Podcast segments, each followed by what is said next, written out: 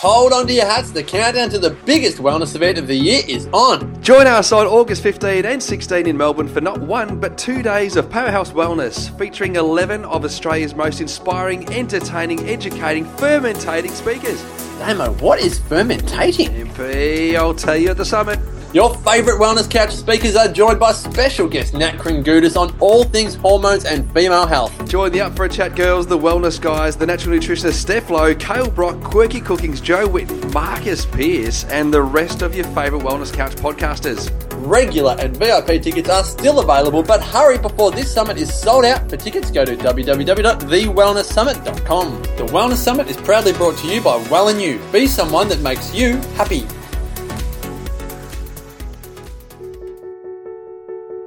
TheWellnessCouch.com, streaming wellness into your lives. The Real Food Reel is a fresh and educational podcast dedicated to your health. We get real on current research, debunk food myths, and educate you on how to just eat real food. Your host, Steph Lowe, the natural nutritionist, is one of Australia's leading sports nutritionists, passionate about simplifying nutrition and addicted to coconut lattes, smoothies, and sweet potato. If you love the show, then please leave us a review on iTunes. Share the Real Food Reel with your friends and continue to spread the real food love.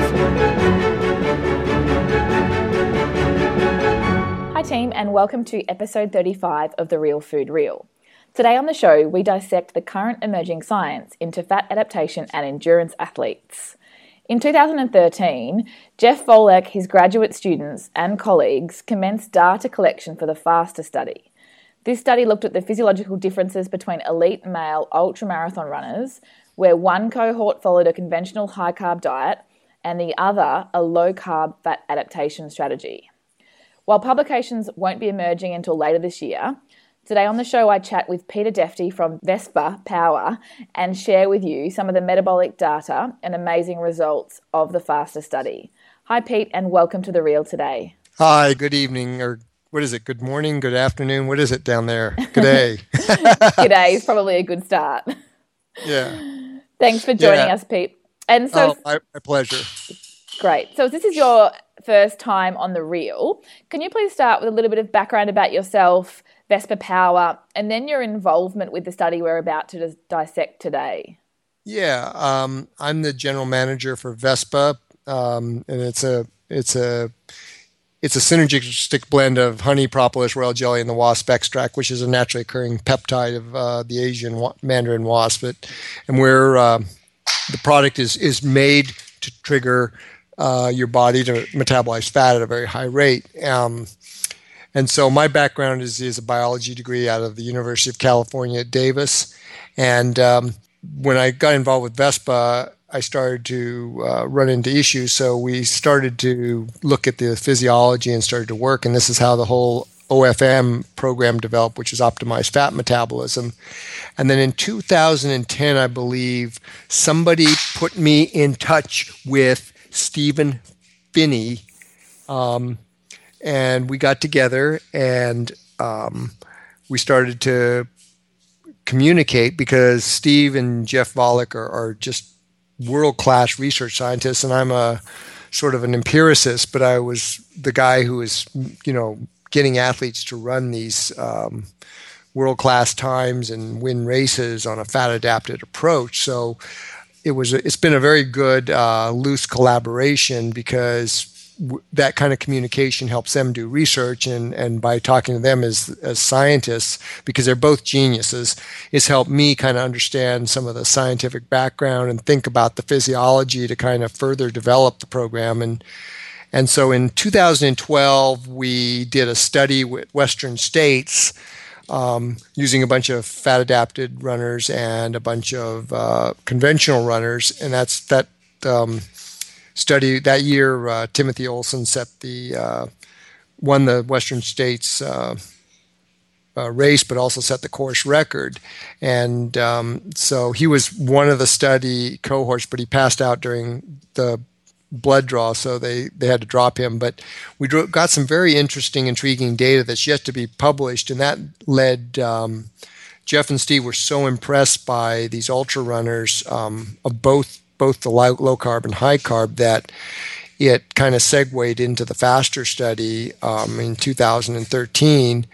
Um, Jeff was able to uh, scrape some money together from, I think, the Atkins Foundation, and um, uh, to do the faster study. And we were able to recruit um, a cohort of 10, 10 each of the uh, conventional high carb athletes and 10 each of uh, low carb fat adapted athletes. And I, I, was instrumental in, in helping with the study design and with getting the athletes.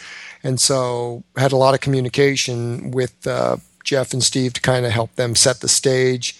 But um, beyond that, they were doing the science and, and, and faster is it stands for fat adapted substrate oxidation and trained elite uh, ultra runners. Something like that is how the acronym goes. But they were just looking at the metabolic differences. It wasn't. Um, it was not a study where they were comparing who's better. They were just looking at metabolic differences. So, um, if you if you look at how they looked at their subject characteristics, they were very careful to match the cohort. So, in terms of age, height, body mass, fat mass, um, lean body mass, their VO2 maxes, all those things. They were very careful to make sure these were very well matched people. The only thing that was different was was their dietary habits. Yeah, it's quite interesting to see the data when you look at the two groups. They're they're almost identical. Like even the VO2 maxes of the groups are the sort of 64, 64 and a half. So uh, a bunch of um, fit men. yeah, yeah, they're they're all very fit, and, and everybody was, you know, like I said, um, Jeff and his graduate students were equally impressed with both of them. And I can dive into some nuances and stuff that won't be in the study. It's not talked about later in the talk, but but yeah, they were there, and also in terms of their real world results, they were all at, at fairly elite levels in terms of of their performance. So, you know, some of them were, you know, we're talking about people who'd finish in the top 20, 15, 20% of a, of a field of any given ultra race. And some of them were, you know, people who'd be podium. And, and, you know, in the case of Zach Bitter, I think when he did his test, he just came, it was two weeks after he'd set the American record for 200K. So, um, you know, you've got some pretty pretty serious talent um, uh, in the in the event in the in the faster study. So we had some good talent, solid talent, very elite uh, level runners on both sides. Yeah, great. So for the benefit of our listeners, I wanted to um, start with some background information about the actual study. So we know it was a three-hour treadmill. Can you take us through some of the pr- protocols and, and the and the testing that was done? Well, let me see if I can remember it. they they did a, they they went in it was like 2 days of intense testing and they came in one night and they took some basic vitals and then they um, then the next day they they did a VO2 max and they were pulling, you know, they were doing all the, the VO2 max, the blood, and they were also doing muscle biopsies. Mm. Um, so they were doing a pretty full panel. So they did a, a, VO2 max test, and then I think the next day, and they were feeding them according to their dietary patterns, and then they were watching what they eat. So it was very controlled during the time they got there to the time that they left. And then I think the next, the f- second day is when they did the three-hour treadmill. And um, again, post exercise, they they did a muscle biopsy, blood um, I think they, they well. yeah, cheek cells, all those things. Mm. So it's pretty. I mean, for the for the audience, it's at this point, it's not really necessary for me to go into all that. It's just it's just a very robust study. Mm. Yeah. So um, that's that's the kind of thing you they, they need to know, and and the yeah. data is still emerging. Yeah, so that just sets the scene for us. So what I wanted to cover next was so, I mean, I know that the high carb diets were 60% carbohydrate, 25% fat, 15% protein. And then on the other cohort, we had the low carb diet, which was 10 to 12% carbohydrate, 70% fat, and 20% protein. So, we've obviously got significant difference in macronutrients. Mm-hmm. Now, we know that a limitation of many fat adaptation studies, and certainly a lot of the argument that you and I get with the work that we do, is that um, you know, it doesn't work from a performance point of view, but these studies don't adjust or allow for the initial adaptation period. So, as you know, the sugar burners are then left without their predominant fuel, but they're unable to perhaps access their fat stores. So, how did FASTER differ in this regard, and, and was there an adaptation period? Well, yeah, all the low carb cohort people had been doing uh, a fat adapted approach. And when I say fat adapted, they weren't like straight up keto. Um, they would cycle carbs in and out. They were using the Vespa product, and this is in their real world. Uh, for faster, they were put to a straight keto uh, protocol during the during the testing period. But um, the key is they they had been fat adapted. I think everybody was fat adapted at least twelve months. Right. Yep. And and what we're seeing both Steve and I have talked about this, and this is just discussion. There's no hard scientific data, but but after you go through that initial um, physiological shift through a, a, you know that sharp restriction in carbohydrates, you know the first couple weeks, like it can take a athlete anywhere from three days to three weeks to really get that uh, physiological shift to, to burning fat as fuel via beta oxidation and ketosis. There's still another anywhere from six to eight weeks of upregulation, where the, the upregulation of the hormones and enzymes to really burn fat at a high rate take take effect. And then once you get there, theoretically, you're really well fat adapted. So, um, but what we found is it's usually another six months, six to 12 months, and up to two years before people really get it down because there's you know you got to change your habits your lifestyle and one of the biggest things that affects fat adaptation is stress. So if you're mm. consciously thinking about everything you're eating that's going to have a significant negative effect on your ability to burn fat. You really got to be sort of in the zone and, and relatively relaxed. If you're a type a person and you're just trying to get your macronutrient profile perfect and and make sure you got the right kind of fat or you know your your meat is grass fed or non GMO or, you know, all that kind of thinking about it, overthinking can can really impact your, your fat adaptation. So what we find is um, it takes people about a year to two years to really get to where it's just it's a lifestyle. Yeah, and you make and, a couple of good points there. I think that the stress uh, conversation is something I just wanted to elaborate on. A little bit off track from faster. But in terms of certainly people that try to go too low carbohydrate as well, uh, I know you and I agree on this point. So um, yep. just being aware that when we talk about low carb, it's it's it's it's not the ten to twelve percent that they did in the faster study as a as a day to day long term approach. That that's correct, and and the and the, the the low carb cohort, as I said, when they're when they're training and racing, they're using carbs strategically. They cycle them in and out. Um, they're using the Vespa product, but but what we do is we recommend that periodization of, of nutrition too. So and it, it kind of goes in in sync with your training. So you know, as you go into a big block of training or racing, you're going to bring some carbs in. But then when you're in those recovery days, especially if you have a big block of training like a brick weekend for an, a triathlete or uh, a 100K or a 100 mile or 50 mile race for an ultra runner, you know, in those days, two or three or four days after, that's a great time to just go super low carb because you're not going to be be exercising a whole lot. You'll be in recovery mode, and then you'll you'll get the enhanced benefits of of being super low carb in, terms of lower inflammation, and especially if you're doing the nutrition right, meaning getting the nutrient dense fats.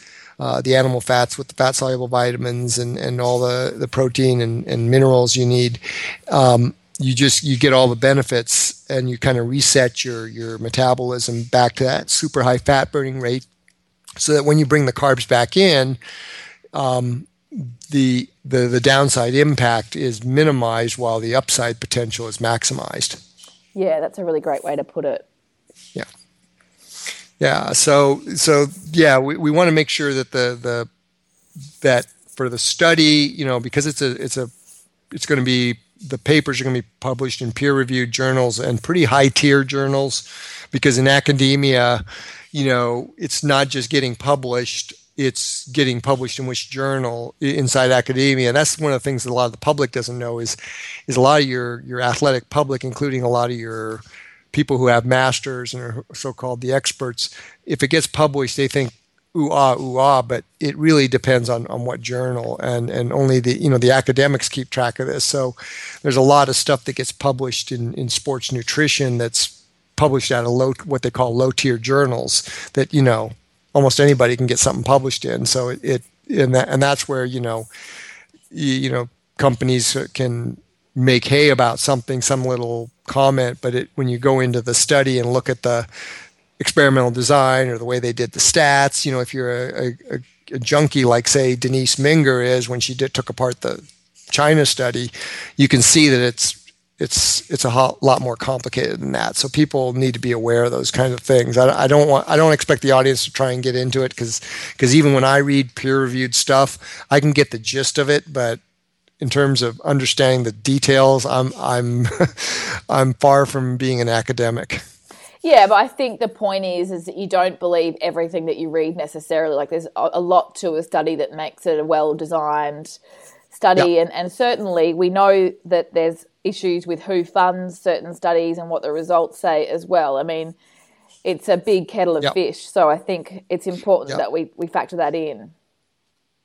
Yeah, and, and and even within science, the scientists have their own what they call confirmational bias, which you know you tend to slant towards things that meet what your expectations are. And you know, Jeff and Jeff Volek is a low carb guy, and he naturally does it, does it but because he's sort of the the canary in the coal mine and he knows what's going on he's been very careful with faster to do really good experimental design because of the fact that what we're going to start talking about here next is really a paradigm shift yeah absolutely uh, so, um, where do you want to go from here now, Steph? So, I'd love to hear some of the results. So, particularly from a metabolic point of view, what some of the really key results were. And let's start with fat utilization. Okay, yeah, and, and the, these are the we're going to touch on these highlights that are things that the, the audience really can wrap their head around. We're not going to go into the muscle biopsies and all the the blood panels because that's um, that's a whole can of worms. Well, that, that, will it's, come it's as well. Yeah, that will come as well. But I, I would I think it's going to be better till after the pub the papers are published. Mm a lot no, more complicated. Mm. This stuff is really practical, though. This is the, this is the data that people want to see, that endurance athletes want to see, to have the confidence that they maybe don't yet have that low carb is the way to go for endurance athletes.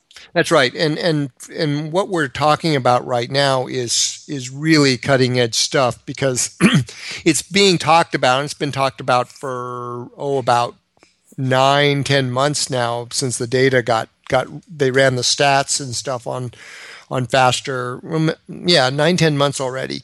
But um, when jeff first started to do some talks about it and and i just got an email from him actually yesterday where uh, the first paper um, he's expecting to hear back uh, from the the peer review people um, any day now so that the the he can do the do whatever edits need to be done and then um, ostensibly that it'll get approved for for uh, publication, but but that's not a sure thing because what we're going to be talking about here is a game changer, and and this is part of one of the big hurdles and why Jeff had to do the experimental design so well, because what we're seeing here in Faster is actual data, um, which I'm going to be a little bit um, uh, facetious, but and take a little credit. But we've been saying this for years, and, and Jeff and Steve know it's possible, but there, there was no science, and I've been telling them what these runners, but but now it's actual scientific data. So um, basically, what the current science says is humans at the very most the the, the uh, hyper responders to fat adaptation can only burn one gram of carbohydrate per minute. Yeah. Okay.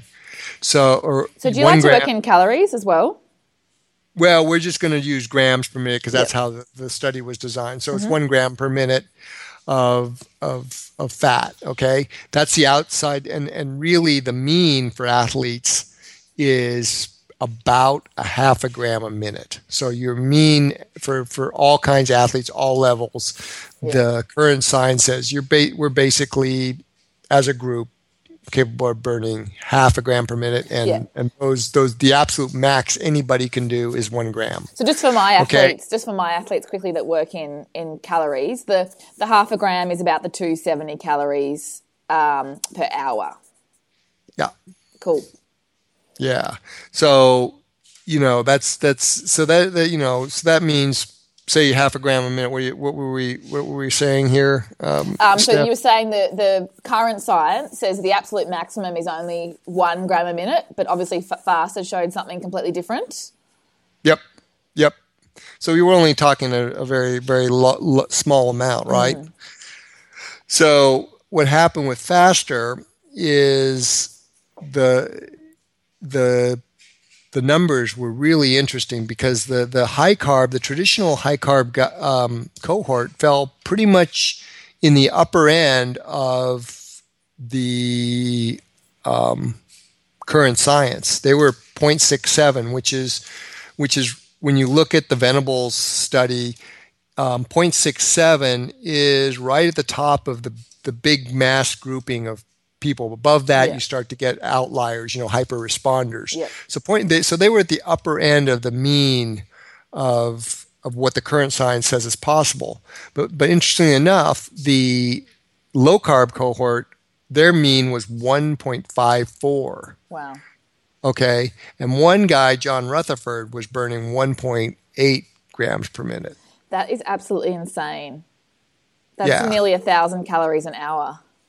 That's right. Yeah, That's right. That's very yeah. cool. Mm. And and so when you look at that and start to think about what that what the, the implications of that mm. um, on a three-hour treadmill or say on a bike or in a triathlon, that, that's that's a that's a game changer in terms of, of fuel partitioning, where you're going to get get your fuel from and how you because this flows naturally from your body from your fat stores. Um, a lot is coming out of your your hepatic um, fat stores and um, out of your body fat stores, and and your um, your intermuscular triglycerides, and so you know it's all it's all fat that's just right there ready to go. Yeah, so I think it's really great as well that we can take this in a practical sense. So just yep. to talk about John for a, a, second, if he's obviously getting at nearly a thousand calories from fatty acid oxidation and, and say he burns a thousand calories per hour, it shows us how little he needs exogenously. Yep. Yep. And I think he said, you know, I co- I actually started coaching him. He was using Vespa and then um, once he tasted the Kool-Aid, I started to have him do more and more of the fat adaptation. He got better and better results. And then uh, he got you know and then all of a sudden he went from being practically a vegetarian to being a full-blown carnivore oh, good to hear. M- m- much m- much to his wife's dismay but but um you know he, but he's he's um you know he's an xf-18 pilot he's with the state department right now in peru and he's just he's just a very precise uh, guy that'll just execute. But um, well, he's still winning his age group. At what age? It's pretty pretty phenomenal. Yeah, and I think his his out of the box Ironman, he did a 925 and was complaining about having to pull a bunch of pros who were drafting him. and, yeah, and that was pretty impressive. That was a, yeah, that was mm. a pretty um, that was pretty impressive when you considered he he had to travel very quickly from central Russia, where he, he was posted with the State Department to uh, Ironman Zurich or it was in Switzerland. I, I can't remember where, but it was um, in Switzerland, and it was you know it wasn't like he had the ideal conditions. So, but but in faster he was burning 1.8, and and there were several people in that above the 1.54, of course, and then a couple of um, lower responders, but nobody was even close to that one gram uh, number. They were all well above it, which means this kind of data basically defies what the science says is possible today. Yeah, yeah so just, just back to the Venable study, I know that was in 2005, and that was the. Yeah. The cross sectional study of men and women and the peak fat oxidation. It, I mean, I haven't looked at this study in, in in detail, but it would be interesting to have a look at the um, the the time of adaptation. Like you say, the big difference with faster was that these guys had been doing it for for twelve months or more. So obviously the results yeah. are uh, very much in line with that. Yeah, and Venables wasn't looking at you know low carb, high carb. They, these were just mm. Dutch people who were athletes and probably eating a a, a pretty regular sad. diet. Yeah. Pro- yeah, well, not a sad one, but probably a Dutch diet, which probably had more fat than okay. mm. an American diet, American athletic diet, because your conventional American athletic diet is very low in, in fat. These mm. people are like fat phobic and and and and push a lot of carbs because they're they're literally addicted to them. Um, so you know you're seeing this. This number is just just absolutely stunning when you when you have people that are burning like three times what the mean of the current science says, yeah. and nobody's burn and and not one of these people is burning anywhere near what the current science says is possible. So, you know, and the and Steve Phinney did a study in 1983 on cyclists, and he he, he took them from being high carb cyclists and ran a battery test on them, and then over four weeks he adapted them and did a test, and that was that gave them enough time to adapt, but not really adapt at that point, but but he got some really good data of how they were very comparable in their powers and their energies. But there were some there were some you know there were some issues like a lot of the cyclists complained that they didn't have the top gear in keto, um, but um, but they were able to go longer and and you know didn't use as much fuel. But it, it, you know there's there's been some stuff out there, but but until faster, there's been very little, like you said, that gave enough time to do the full adaptation. Yeah, it's good to see. Finally, we've got some data, and I can't wait for the journals to come through. So, the next um, point I wanted to cover was the crossover point. So, yep. we know this is a you know an old term that is used to refer. Uh, sorry, that refers to the point where you cross over from burning fat to burning primarily carbohydrates in an exercise scenario. So, tell us more about that. yeah. Um, crossover was was the crossover concept was basically developed uh, by George Brooks, who was an exercise physiologist at, at, University of California, Berkeley, and I actually knew one of the collaborators. He's since deceased, but I knew one of the collaborators who worked directly with George on this concept. So I knew about this in pretty much detail years ago when this friend was telling me all about it. And um, the the thing about the crossover is you know, and a lot of athletes are aware of this, that, that basically most athletic humans, depending on their level of fat adaptation or the converse would be carb addiction. Yeah. um, they cross over anywhere from 45% to 70% of their VO2 max. And, and that means that, that all of a sudden, if they're well aerobically conditioned, able to access some fat for their lower and mid-level intensity at about 65 70% their things start to shift where their carbs start to come up and they start to cross over and by about 85% they're hardly burning any fat at all and yeah. they're burning almost all carbs all the way up to their threshold and into their anaerobic yeah. so um, and that's been a that like like the venable study and other studies before that talked about the amount of fat you could uh, burn per minute the crossover point is pretty well established and, and pretty well accepted science. So when you look at the faster study and and look at where the again where the high carb cohort fell in um, they were like lockstep in line with the current science I mean, yeah. it's just it's just like amazing that that those ten high carb athletes were just boom. They nailed everything in terms of the existing um, science. So mm. so, but when you look at the low carb guys, the crossover all of a sudden doesn't occur till eighty percent, and you know they don't really fall off fall off a cliff until they're well into 90% of their VO2 max.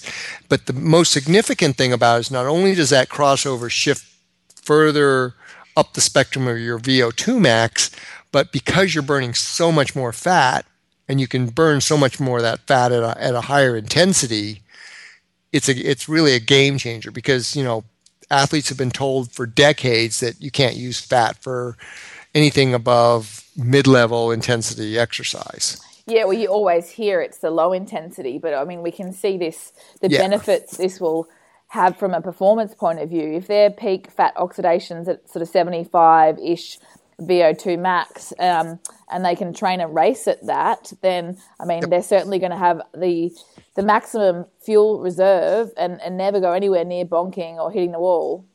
Yeah, they're they're virtually bonk proof because when you're you know right now if you look at, at the faster study on the low carb these guys are at, at their peak oxidation is 75 to 80 percent and well 70 to 80 percent is is that range.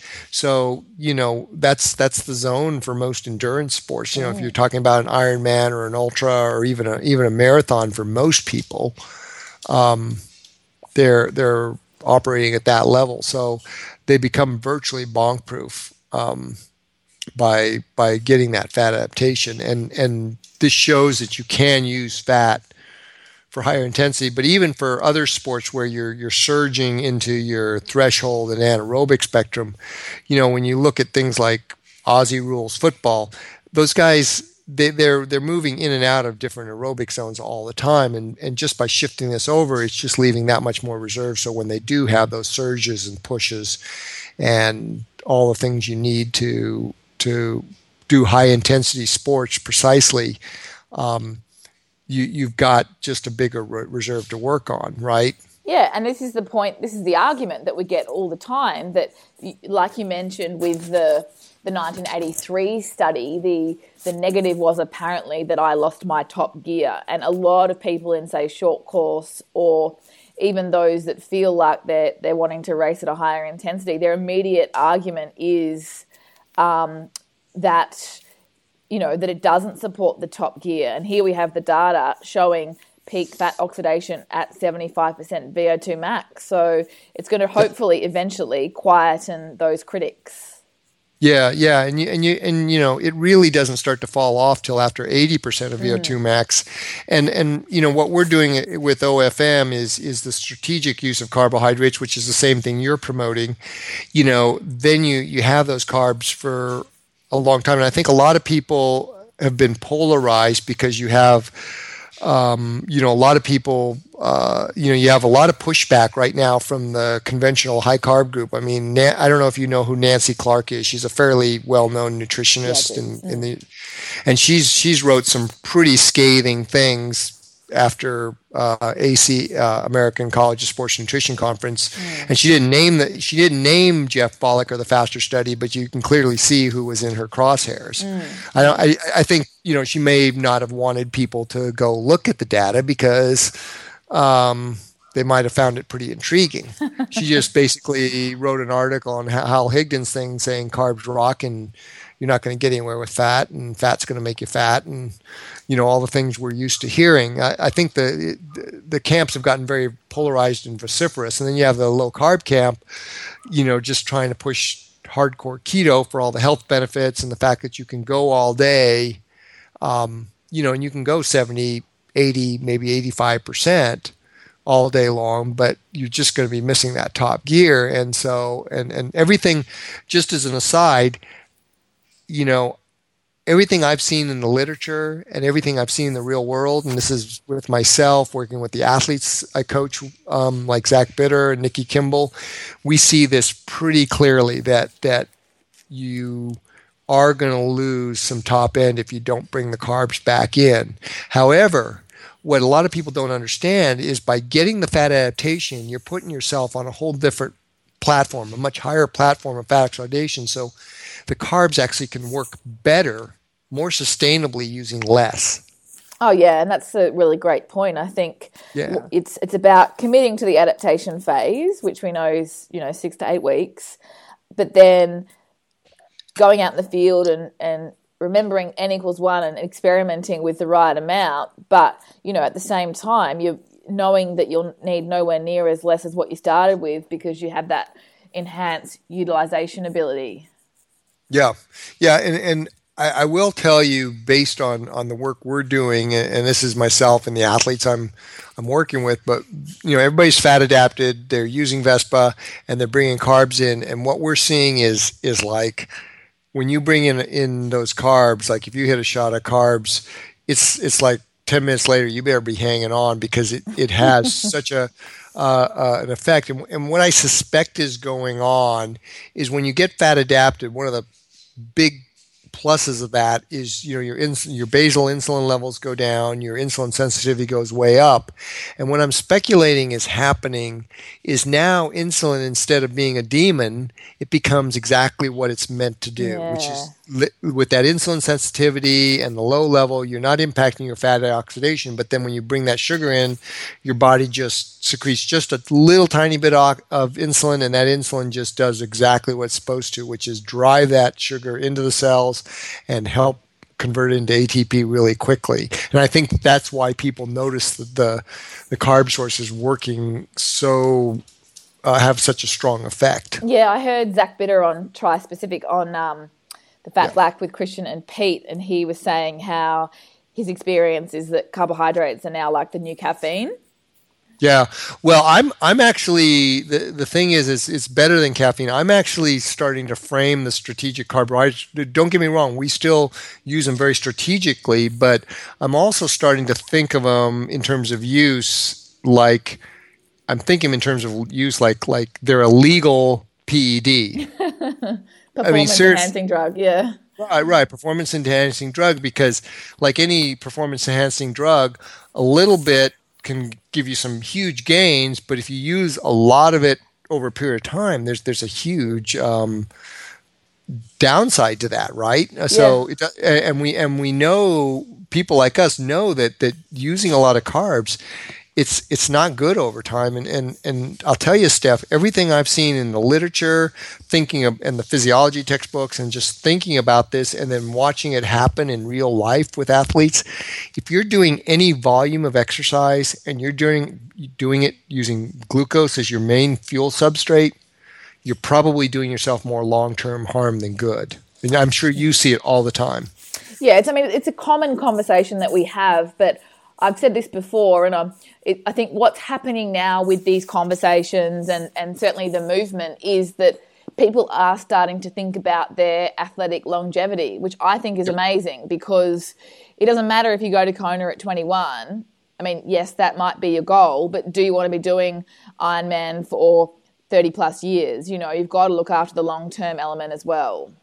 Yes, yes, but but also it's just what I've seen is like it's not a question of like I said it's not a question of if it's when, mm. and and so a lot of the people we started working with early on at Vespa were, were people who'd run out of options. They'd heard like how, you know, if you use Vespa and get fat adapted, you just need less calories, and and you know we've seen just such remarkable things because if you're doing a lot of exercise but you're fueling it with fats particularly the the, the animal fats that have a lot of uh, nutrition in them um, we're seeing a whole different metabolic animal um, come out of that in terms of some some interesting numbers. And, and we can talk more about that because that's part of what's going on with faster studies. So you know as you move down you know the the on the, on the faster study with one of Jeff's graphs, you know, you can look at what this the implications in terms of how much carbohydrate you'll need for an event uh, when you're burning fat versus when you're burning carbohydrate.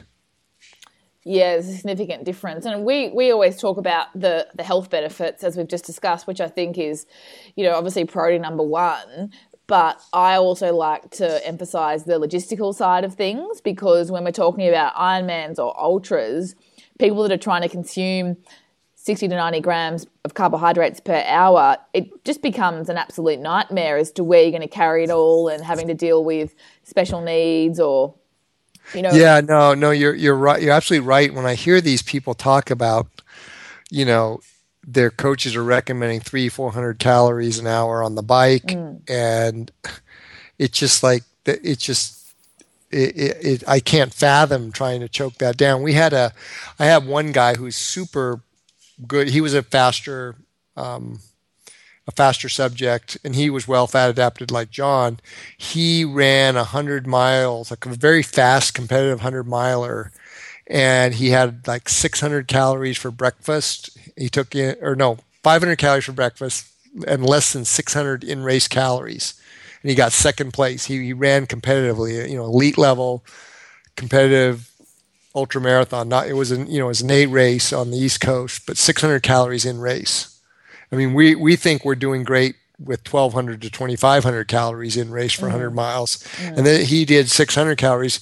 He was so fat adapted that afterwards he didn't he wasn't hungry, so he went home, took a shower, went to sleep, and didn't eat breakfast. Didn't eat till breakfast the next morning. Yeah, it shows that- you the outliers as well, what's actually possible in some individuals. Yeah, and and you know, young healthy males uh, have it pretty easy. They can they can get away with it. I mean, the women got the short end of the stick. I hate to tell you this, but No, well, we've spoken about this before. yeah, yeah, yeah. Well, it's like like I've said on other podcast interviews, as with all things female, it's complicated. But that that doesn't mean that the females can't can't get it going because certainly we have a lot of females uh, getting a lot of um, uh, benefits from this. But like you said, for the health, I mean, you're going to have less oxidative stress. You're going to have less lactate load, so you're going to recover faster. You can actually handle a higher training load. And if you do it right, you're actually going to perform better and be be healthier. And, and I think when you're looking at, at people like uh, Zach Bitter, um, Nikki Kimball, some of the ultra running people, and then we've we've just started to pick up some really elite uh, female triathletes um, who Christian and I are working with that um, came to us because they'd heard about you know the Vespa and, and and all that because they were having they were starting to have stomach and gut issues.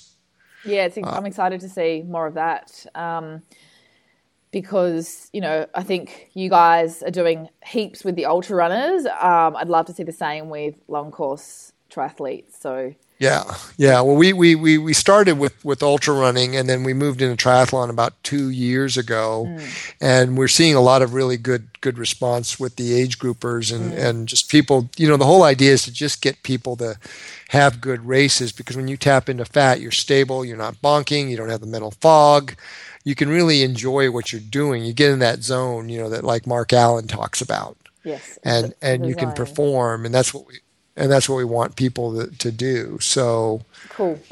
so we've talked about Um, yeah. the fat utilization benefits. We've spoken about the shift right in the crossover point. We've covered obviously fuel use during submaximal exercise. Do you want to share some other things that you found in FAST that maybe aren't being released um, yet in the publications? Well, what's what's really interesting is is I was talking with Steve about a month ago, and and one of the things that we've been seeing in in with uh, some of the people I'm working with who are collecting data, and and it's it, it's consistent with people who aren't contact, um, collecting data. Is I don't know if you noticed, but like post exercise, a lot of the athletes I'm working with, we don't eat for one to three hours after. We're just not hungry, and what we're seeing in the data is is we're seeing that that while we have ketones, the ketone le- the post exercise ketone surge levels are not what the body of science, the current body of science says is you're in really good post exercise ketosis. Um, we do have ketones, but it's it's it's like 0.3, 0.5, maybe 0.9, maybe 1.5, but it's not like the 3.5, 5.5 in these well adapted athletes. But but interestingly enough, what we're seeing is we're seeing this really good spike in blood sugar. It's a transient mm-hmm. spike, but post exercise, a lot of these athletes will get a really good push up, like 130. I don't know how I don't know what it converts to in Australia, but it's like 130, 150 milligrams per deciliter here, but really surprisingly high levels of blood sugar. And it's transient. And Steve was telling me that um, so and it's transient. About an hour or two later, it's it's back down to their normal low fasting blood sugars and they're stable. But what Steve was telling me was what Jeff is finding in the mu- muscle biopsies is these low carb diet athletes are um, they're they're doing these these runs fasted and they're you know a couple hours later they've got a bunch of muscle glycogen there that they didn't have before. So did you say 130? Oh yeah, yeah, yeah. m- That's like a I seven even- for us. Yeah, even up to 156. I've had one, well, Dr. Edwards, who's one of the cyclists I work with. Um, he and I have been re- working with Romain Bardet, uh, who won stage 18 at Tour de France. Yes, Um, I saw that. Yeah. Um, he called me up one night because he did a ride. He's a cat. He's a Cat One cyclist too, and he's a sports doctor. But he said he called me up one night. He says, "Oh my God, Peter, you told me, but I had no idea because he he said his post exercise blood sugar was 156. He did a fasted workout, and he said he at the end he just really put the hammer down and then started looking at his glucose and ketone levels, and and and he he peaked out at 156 milligrams per deciliter. So, just as a reference, the Australian unit, so we like to look at someone having a normal blood sugar level of five or less, whereas this post exercise is sort of seven or eight millimole per liter. Yeah, yeah, and so, but what Jeff's seeing in the in the data he collected at at Baxter is exactly that that these these the muscle glycogen stores even in a fasted athlete you know a fat is going up. So that whole thing and this is where the fat adaptation turns everything on its head that whole thing where you have to have something in you right away to restore your glycogen levels that really applies to somebody who's a fat uh, sugar burner right? So they've they burn through their glycogen so they have to restore it. Well um, right now what it's painting is a much more complex yeah and obviously insulin being quite anabolic, that's certainly helpful um, from a recovery point of view as well, rather than being catabolic. Yeah, yeah, exactly, and and that's what we see is like we get this transient blood sugar rise, and then Jeff seeing this glycogen storage phenomenon, and and that's going to be part of the challenges of publication because mm. this is something that's never been seen before. It's also potentially seen as negative, like from a diabetic point of view. Um, it depends on how you interpret it. Yes, yes, yes. But like I said, everything in the fat adaptation world is turning everything on its head, including yeah. including the the current body of science on ketogenic diets. Because um, one of the things, Steph, that's really key to understand is the current body of, of, of science on ketogenic diets and fat adaptation is based on a relatively sedentary population.